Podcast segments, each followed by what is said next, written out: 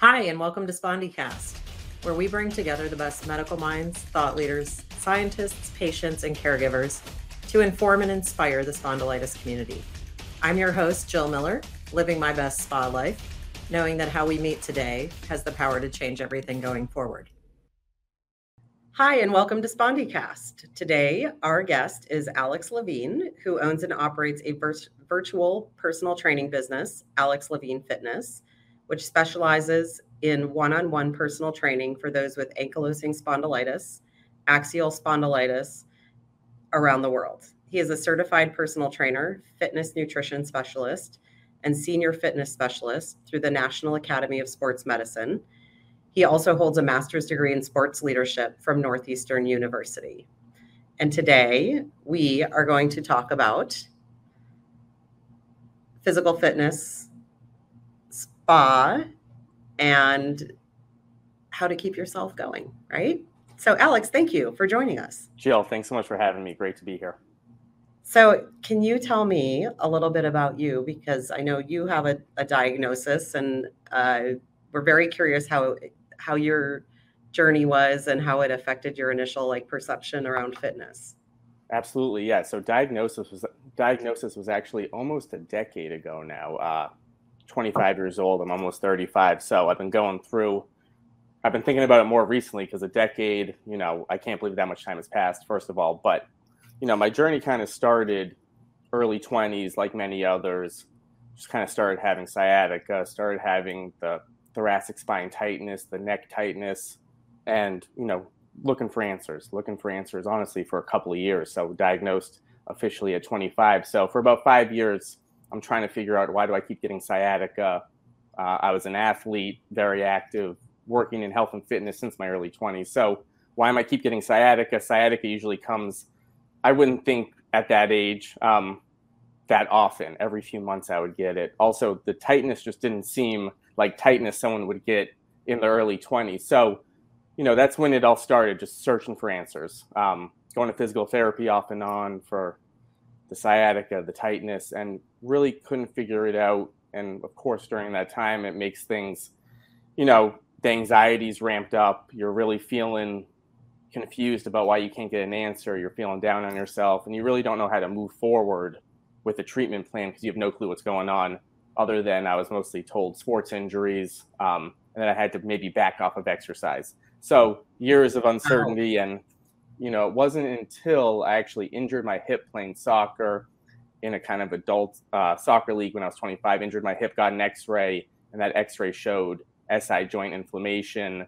Um, so it was kind of out of nowhere when I was officially diagnosed, but I was searching for a long time. So 25 is when the hip injury led to the x-ray and then it was really right away i was told we have to look into some things here you got a lot of inflammation in the SI joints and then that kind of went down the rabbit hole of the diagnosis officially yeah how interesting yeah uh,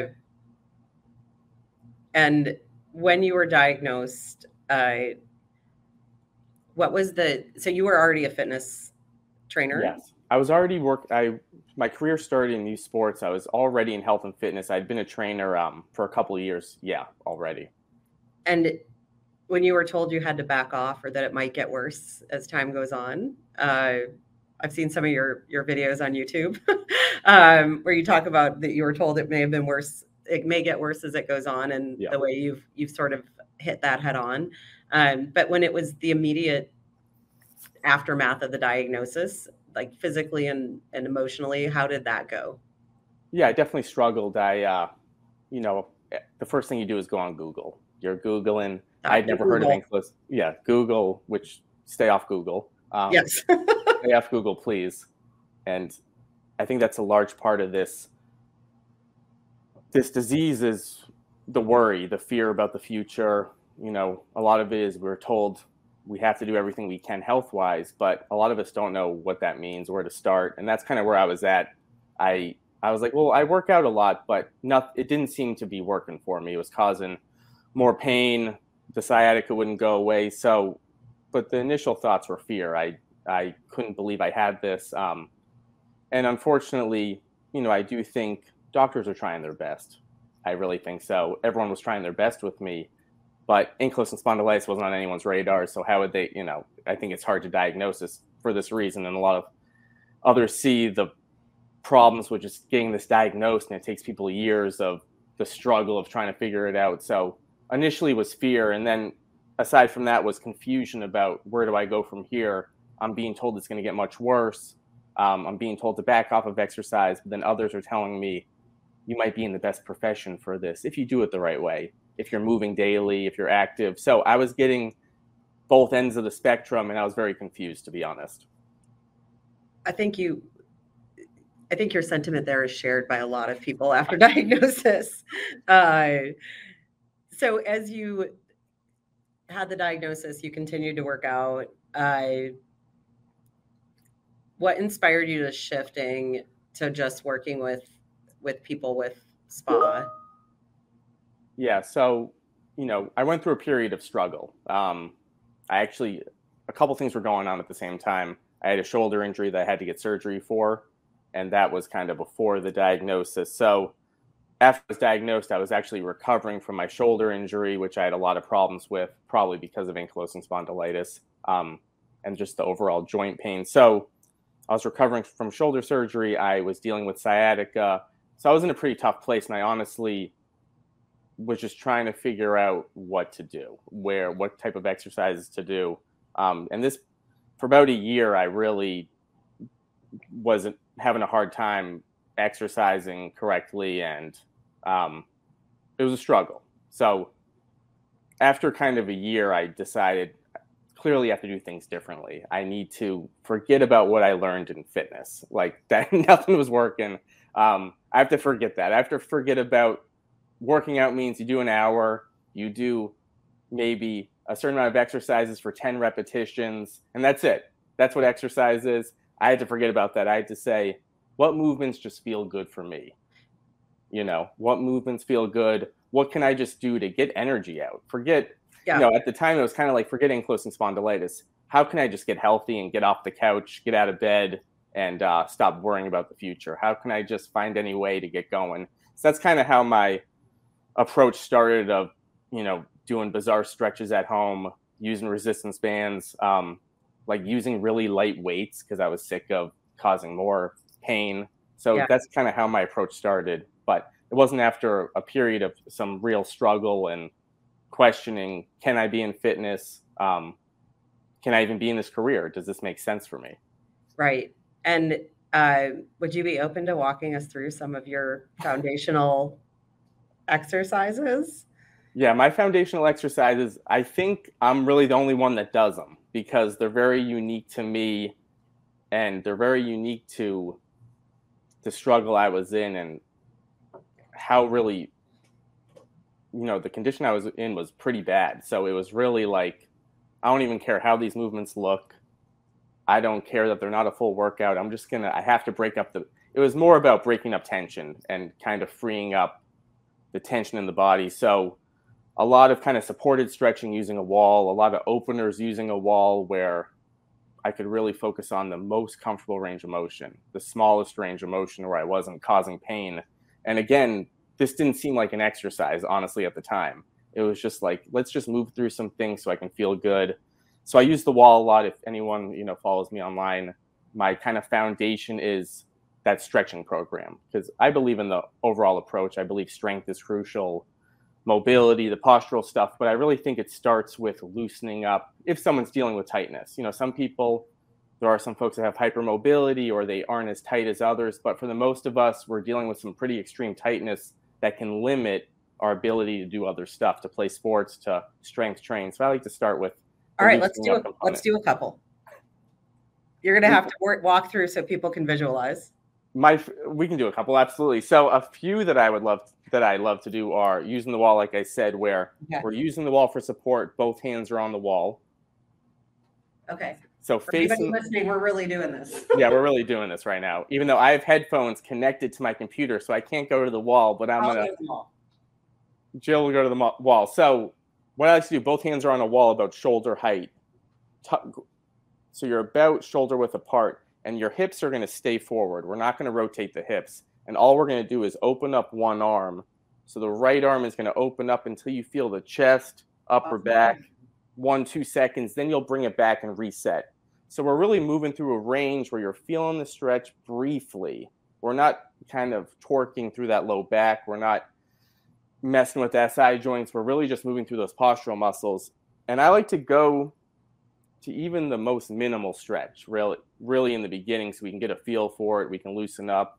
And I like to alternate here to really open up the chest and open up those postural muscles, but without compromising the low back, without compromising the hips. So this kind of wall opener is a great one, and you can really kind of move through it at your own pace. And I started doing stuff like this because for some it's hard to get on the ground, it's hard to stretch in certain positions. So let's find any way we can get into some comfortable stretching. Jill's doing it right now, as no one can see this, but I can see it and it's looking good.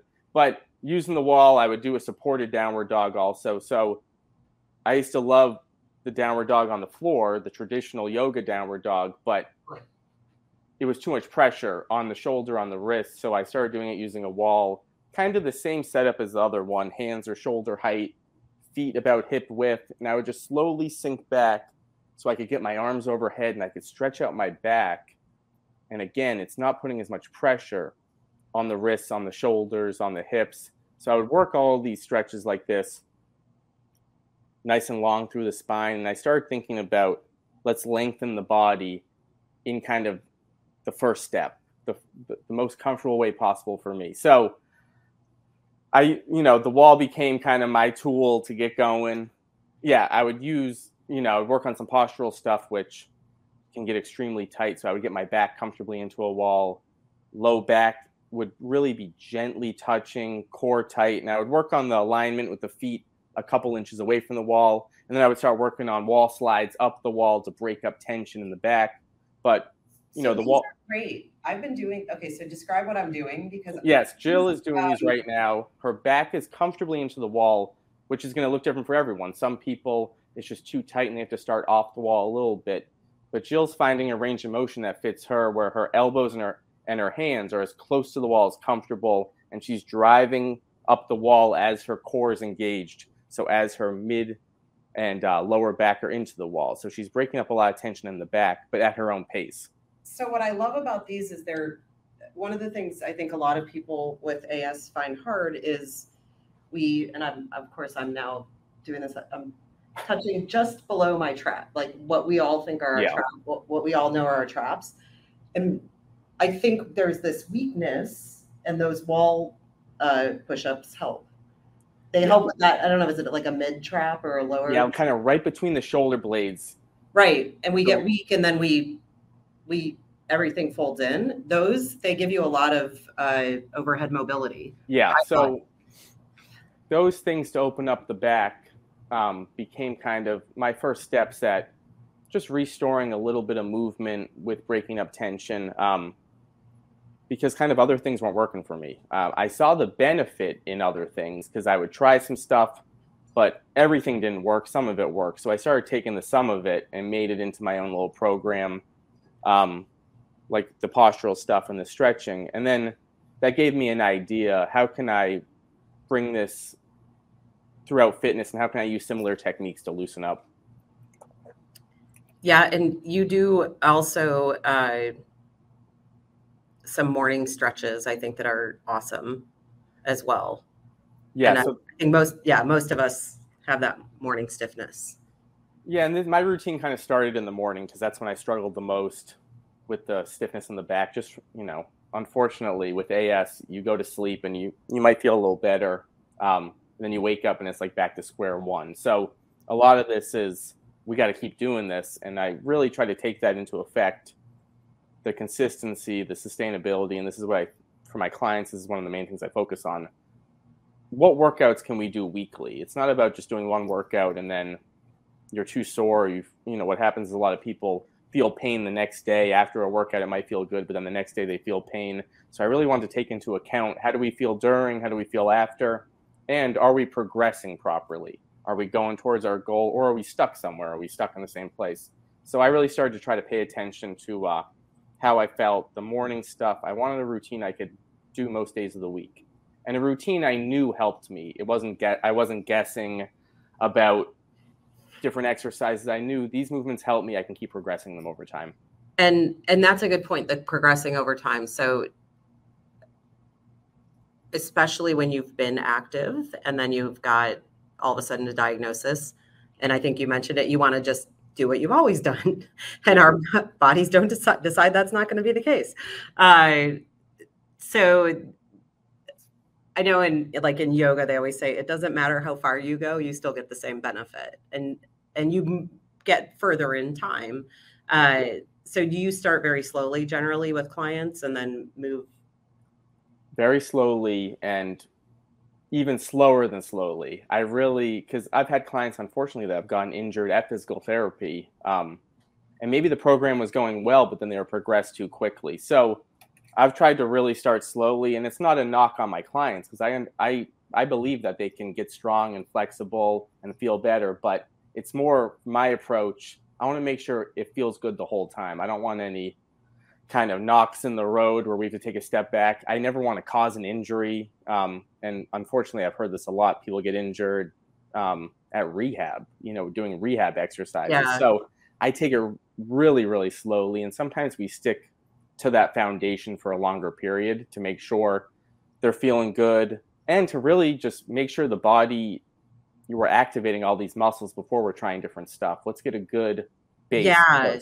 I think that's because you have to activate the big muscle groups and the small. Everything, yep. As you build everything, especially I think people who have joint pain, that strengthening the small muscles is that am I on the right path? Absolutely, there? and that's one thing I struggled with. It was like I feel pretty strong, like doing a regular press or a regular pull, but man, my hips are really weak. My glutes were are like were incredibly weak just doing core stuff and it all makes sense for what I was dealing with. My back was really weak, just the postural stuff. I could just feel my body wanted to cave forward because of the inflammation. So I realized, let's start with the smaller muscles. Let's start with you know maybe the clamshells, the bridges, um, the rotator cuff. So yep.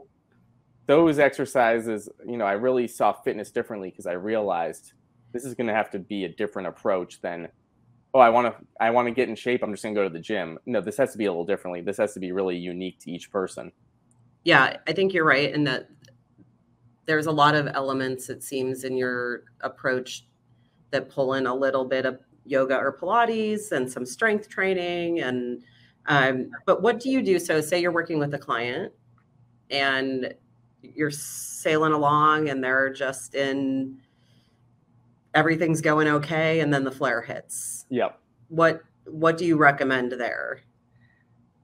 Yeah so firstly i like to prepare people for this actually. I like to tell people when they're feeling good when they're feeling bad i like to bring some balance to it because i've dealt with this. Uh, felt really good after a couple months and then out of nowhere it makes no sense. Sciatica hits maybe just because of the way my body is now that SI joint stuff you know and maybe you feel a little more tightness due to stress, due to it could be anything. But I like to prepare people for this because even when they're feeling good, I don't want to I don't want to depress them, but I want to say let's find some balance here. This might happen again, but we know how to deal with it. We know that we can get better after the flare. We know the flare might not be there forever. So I really like to take it all into consideration um, in a positive way, in a way that says we can get through it. Look, we've gotten through it here. You're feeling good. You felt good for this amount of time, and then next time, hopefully, the flare is less, and we can keep progressing. But first, but you don't prepare. you yep. don't pause. You, you you wouldn't stop moving or working out. You would maybe go back to that earlier mode, eh, or do you just pause? So that's a very interesting conversation and topic, and that's something that a lot of people don't talk about. Um, and I think that's the unique aspect of ankylosing spondylitis, and maybe why folks have problems doing certain exercises or working with certain people who don't know about ankylosing spondylitis. Um, and it's hard because you wouldn't really know unless you have it. That sometimes you just feel a lot tighter, sometimes you get flares. But this is why I try to keep track of everything. Really, um, everything we do, I keep track of how the person feel. So that's when the flare happens, I know are they responding well to this sort of movements or are they not? Um, is this movement too much? So it's really different. I've seen just different for everyone. Some folks, okay. can kind of walk it off, right? Um, and they know that if I just get moving a little bit, the sciatica will go away. But some folks, it can be too much and they need that rest day. Um, and then we get back to where we were. But honestly, it's been different for everyone. And my goal has to been has been find out what's best for this person. Um, yeah. How do they how do they respond over time? And and I do think how can we keep going in any manner though? So if someone's dealing with something, um, for most of us, rest isn't the best option. For some, yes, but I think for most of us, there needs to be some sort of movement because unfortunately, what happens is if you rest, then the rest of the body gets tight. So then we're dealing with, yeah. yeah. Maybe it's semantics. I think rest is good. I do, I think excessive lack of mobility, like lack of movement, is bad. Yeah because we all need the rest. I don't want. I don't. No, the rest is good. No, yeah, the rest is very important, and we can. I think that's kind of what I'm trying to. It's this is why yeah. it's such a complex topic because everyone responds completely differently, and some people definitely need the rest and need to um, let something heal. But my goal has been to pinpoint exactly how can we make this better. How can we? Where's the balance? Where's the balance? And yeah how can we make this better over time so we don't keep coming into the same kind of falls with the flares but really i've at this point i've worked with a lot of people with ankylosing spondylitis yeah hundreds of people um, i've connected with hundreds of people with as and it's completely different for everyone yeah the one thing was i had an epiphany on we had a physical therapist on and he was talking about uh, people with AS, we tend to have like in our pelvic or SI region, uh, we have a kind of a double whammy because we we are typically tipped back and forward. So we have yeah. tight hip flexors and tight hamstrings, which yeah. is unique. Um, and at the time, I was trying to find my core. so how important? And it once I realized that, I was like, oh wow, I do have core muscles. Like they're not great, but like they're there. Uh, because I think a lot of us put put we want to get the core activated, and maybe you can talk a little bit about how important the core is in yep. outcomes. Yeah, absolutely. And you know that podcast with the physical therapist, I suggest people to listen to that one. It was a really great one from a physical therapy standpoint on how to progress properly. I really enjoyed, you know, his approach. That's a really um, everyone should look back at that episode, especially people that are looking for a physical therapist for AS. This is it was a great great guidelines on what to look for and how to progress things properly. But um yeah, so the core is crucial, but like you said, it can be hard to get into it and the hamstrings are one of the you know, you can kind of say everything's tight looking mm-hmm. at the spectrum of AS, everything just kind of seems tight, but the hamstrings are one of the things that I've seen the most of. Just they can get incredibly tight, especially with the thoracic spine tightness. Those generally go together where bending becomes very difficult. Um, so the tightness can really hamper our ability to work the core, and that's what a lot of people struggle with. They're trying to do, you know, even rehab exercises like the bird dog, the dead bug, all these core stability stuff, but their low back aches. You know, yeah. they're, yeah, they're yeah. finding a lot of low back pain and SI joint pain. So my first steps are to find kind of the best, the most comfortable position that someone can get into to just engage the glutes, engage the core without, you know, probably without twisting in the beginning, without. I'm not the biggest fan of crunches. There's a million variations of crunches, but I'm not the biggest fan just based off of the rounding of the spine. And I, I do think it can be good to round the spine and work things like the cat cow and different. I think it's important to get spinal mobility, but in the beginning, I think staying away from crunches and focusing more on strengthening the core and more of a stable base where the low back's protected. So, what uh, one trick I found was like more that shoulders down and like bring your uh, sternum up.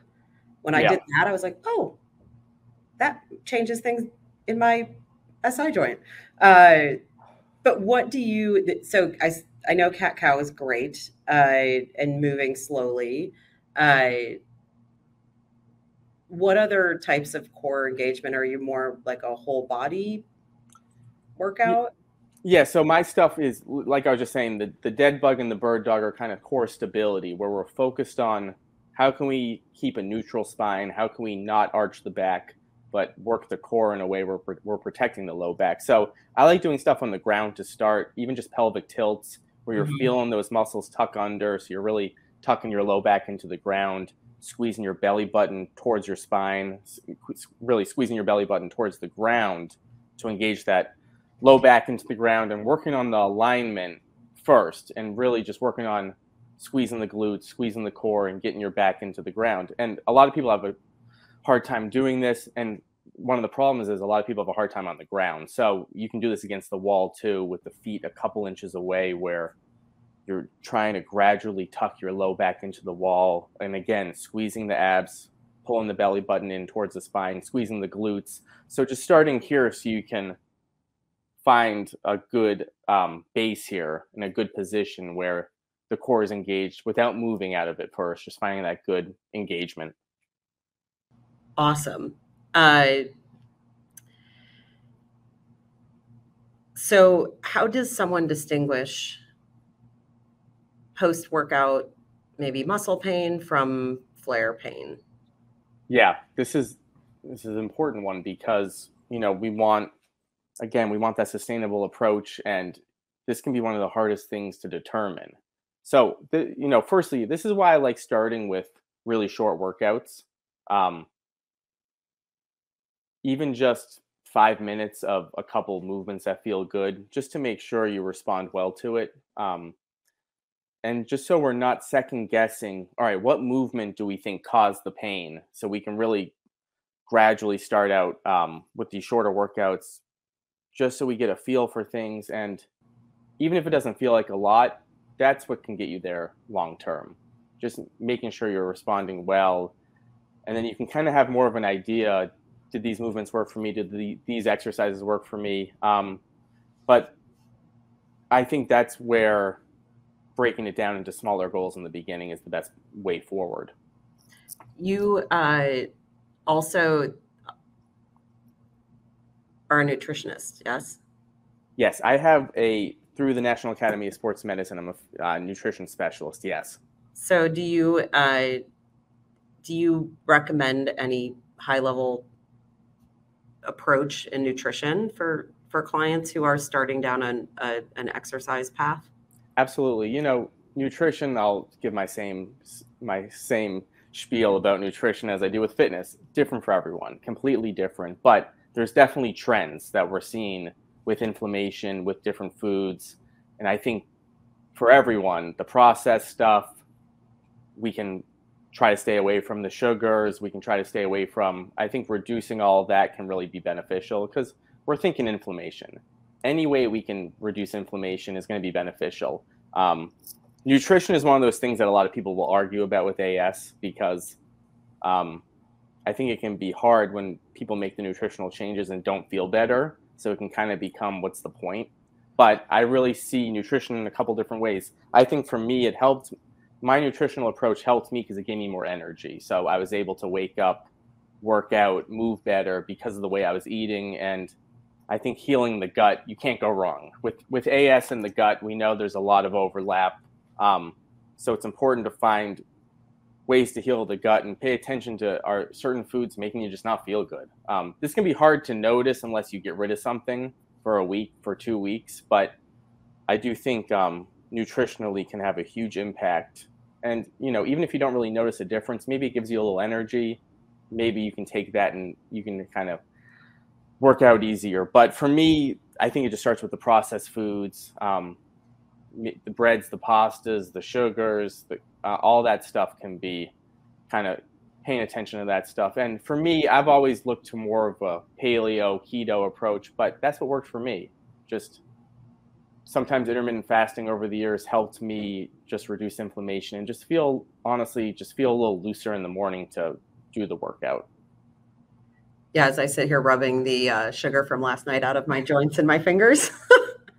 um, so, if someone is newly diagnosed, uh, and maybe they've been on a fitness journey, maybe they have not previously, what advice would you give to someone overwhelmed by the idea of starting down a fitness journey?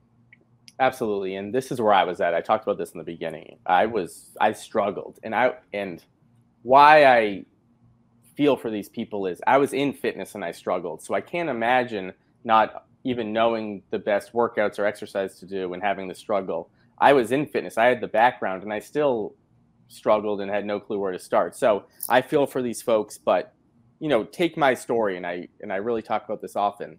I started from the bottom with this. Really couldn't do anything, crawling around, limping, um, not wanting to do anything, staying in bed a lot, you know, just dealing with dealing with a lot of dealing with all that stuff that a lot of us deal with. So I believe that everyone can get on a good approach fitness wise. And the beauty of it is there's many ways to, to work out. And this is what I kind of realized early on. Early on, I thought there's only one way to work out because everyone's saying to the best workouts are, you know, the bench press, the squat, the deadlift, the pull ups. That's how you get strong. But those are great movements. I love them. But for AS, we have to kind of sometimes get rid of that and think about how can I just get moving in a way that works for me? And then we can maybe get to those things later on. So I really think there's an approach for everyone. I've been amazed at some of my clients who really were struggling, newly diagnosed, so tight. Um, and I felt for them because I could feel it. I was there myself. And we started with really smaller goals, just wanted them to feel better. And I've seen incredible improvements so uh, the the hope is something that everyone can hold on to, in my mind. I love that. Uh, so aside from visiting a place like Alex Levine Fitness uh, on Instagram or YouTube, uh, are there any books or programs that were particularly helpful for you? Yeah, that's an interesting question. So I was when I was in the struggle, I was kind of looking for anyone else who is struggling in fitness. So I was looking, even not AS related, I was looking for folks. How do I work out? I talked about I had a shoulder injury. How do I lift weights with a shoulder injury? How do I um, play basketball with hip pain? I was really looking for people that also were just struggling in fitness. Um, they they were eager to work out. They want they were eager to get going, but they were just struggling. So there's so many you know there's so many channels now for fitness and exercise and sometimes it can be too much um, but if we can kind of harness that a little bit look everywhere. Look youtube online obviously the SAA has great exercise stuff um, yoga for AS friends of mine um, they have incredible stuff and they have a very similar approach to me regarding fitness and the progression and starting out in the most comfortable range of motion and different for everyone. Even though they're focused on yoga, they're focused on this is going to be yoga for you. This is not going to be overall yoga that everyone that everyone should just do yoga. This is going to be very specific to you. So I love their approach. Sandra Voss, who uh, started Spondy Strong with me, she love her. Sandra's the best. Check yes. out Sandra, yo- another yoga instructor. Um, so you know, if you're really struggling, find others with AS. When I was diagnosed, I knew nobody with AS, and I think it really um, it's good to find others who are dealing with what you're dealing with. Find others with others with AS, but also there's so many different approaches out there. Don't give up. If if one thing doesn't work, don't give up. That's been my thing. There's a million ways we can put together workouts, fitness, um, and there's other ways to think about health and fitness too. Meditation, mindfulness what became my thing was when I, you know, we talked about flares and what do we do when we're dealing with the flare fitness wise? And what I started doing is I would go to the gym and just use the sauna. Um, and I would just have in my mind, I would say, just stay, just keep doing anything, just keep doing anything. I can't sit at home with this. So that's kind of what I was touching on earlier. Try to find anything health wise that you can attach yourself to when you're struggling. Meditation is a big one for me too. So there's many ways we can look at this. Yeah, no, that's amazing. Um, so before I let you go, do you have a, a final message of hope that you want to share? You've shared a lot of hope and encouragement. So I hope I didn't tap you dry. Uh, but any single message that could you want to land this on? Yeah, you know, hope has always been my thing. The no motivation, the motivation that goes up and down. That's kind of been my story because I still deal with that. Um, sometimes one of the hardest things with AS is say you've done everything medication, if you're on medication, fitness, exercise, nutrition, and what if that flare happens after doing everything? That can be a low point because you're like, what else can I do? So that's something I went through for a couple of years. What else can I do? I've done everything. But that's just a temporary thought. And then I try to back off a little bit, think of where I am now compared to where I started, and try to see that balance. The balance. It's all about the balance. The balance. The balance. But find the middle road. Keep, uh, keep hope is, you know, and keep searching. Keep searching. Don't give up. There's, there's again, a lot of folks when they got injured in physical therapy, they wanted to give up. But yeah, keep searching for any way possible to just keep moving, keep keeping that healthy mindset. Things will can get better. They will get better. Um, just keep searching. I think we need to make T-shirts that say "Hope can actually be a strategy." Um, hope is a good one. I love hope. I mean, I do too. You know? I have endless hope for everything. Um, well, thank you so much. This has been amazing, um, and I'm really excited to continue to watch uh, you on on your channels. Uh, it's been great for me, and uh, thank you for joining us, and thank you for listening. Jill, thanks so much. Thanks everyone. Later. SpondyCast was made possible by donations from the Spondylitis Association of America's individual members and our show's corporate sponsor, AbbVie. Since our founding in 1983, the Spondylitis Association of America has been the face, voice, and leading nationwide nonprofit educating, empowering, and advocating for people living with spondyloarthritis.